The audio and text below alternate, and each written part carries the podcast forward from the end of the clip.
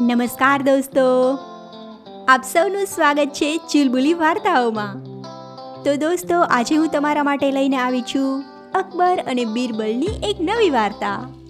અને વાર્તાનું નામ છે સચ્ચાઈની જીત. એક સરસ મજાનું નગર હતું.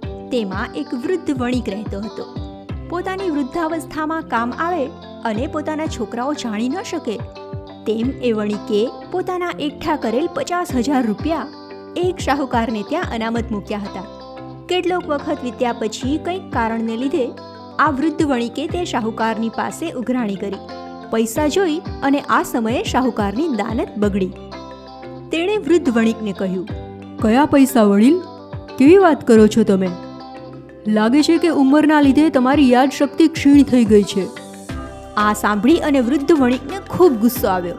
તે જોર જોરથી બૂમો પાડી અને શાહુકારની સાથે ઝઘડવા લાગ્યો.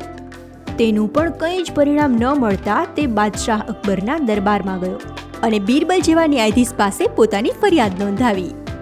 બીરબલે આખી હકીકત સાંભળી અને પછી શાહુકારને આ વિશેની વિગત પૂછી. શાહુકારે જણાવ્યું, આ બુઢ્ઢો મને ગળે પડે છે. કેવા રૂપિયાને કેવી વાત? એ માટે આપને ખાતરી કરવી હોય તો બોલાવો એના દીકરાઓને. જો તેઓ કહે કે આ વાત સાચી છે, તો હું રૂપિયા આપવા તૈયાર છું. બીરબલે તરત જ સિપાહીને મોકલી અને ત્રણ છોકરાઓને બોલાવી અને પૂછી જોયું. તેના ઉત્તરમાં આ ત્રણ માના સૌથી મોટા છોકરાએ કહ્યું, ન્યાયાધીશ સાહેબ, હમણાં અમારા બાપનું ચીટ ઠેકાણે નથી. તેથી તેના બોલવા ઉપર કોઈ જાતનો વિશ્વાસ કરશો નહીં. તેની ડાગલી ચસકી જવાને લીધે તે ગમે ત્યારે કોઈની આબરૂ ઉપર હુમલો કરે છે. માટે તેમ ફરી ન કરે અને તેની ચસકી ગયેલ ડાગલી ઠેકાણે આવે એવી અને શિક્ષા કરવી જોઈએ.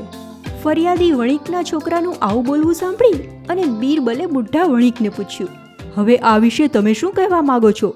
બુઢાએ કહ્યું, હું કંઈ પાગલ નથી કે નથી મારી બુદ્ધિ નાઠી જે કંઈ કહું છું તે સત્ય છે. છોકરાઓ પૈસાના જ સગા છે. મારા નથી.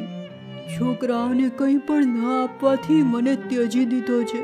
દુનિયા લોભી અને સ્વાર્થ જેટલો સંબંધ રાખે છે. એ આપ સાહેબની જાણ બહાર તો નહીં હોય?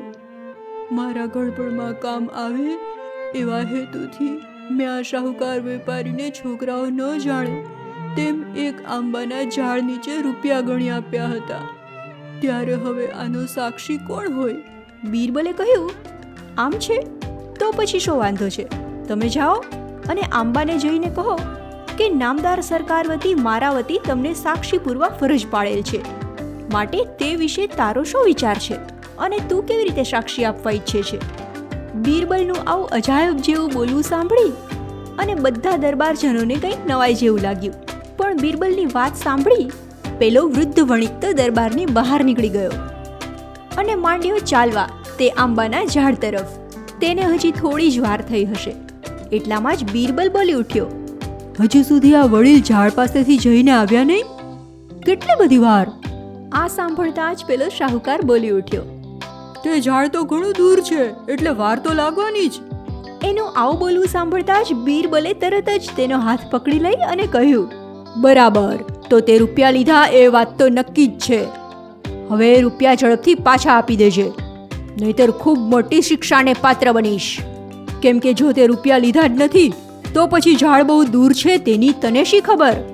બીરબલના આ વાક્ય સાંભળતા જ તે શાહુકાર ગભરાઈ જઈ અને પોતાના અપરાધની ક્ષમા માંગી અને પચાવી પાડેલા રૂપિયા વણિકને પાછા આપવા માટે તૈયાર થઈ ગયો. આ જોઈ સમગ્ર દરબારમાં બીરબલની ચાલાકીના વખાણ થવા લાગ્યા.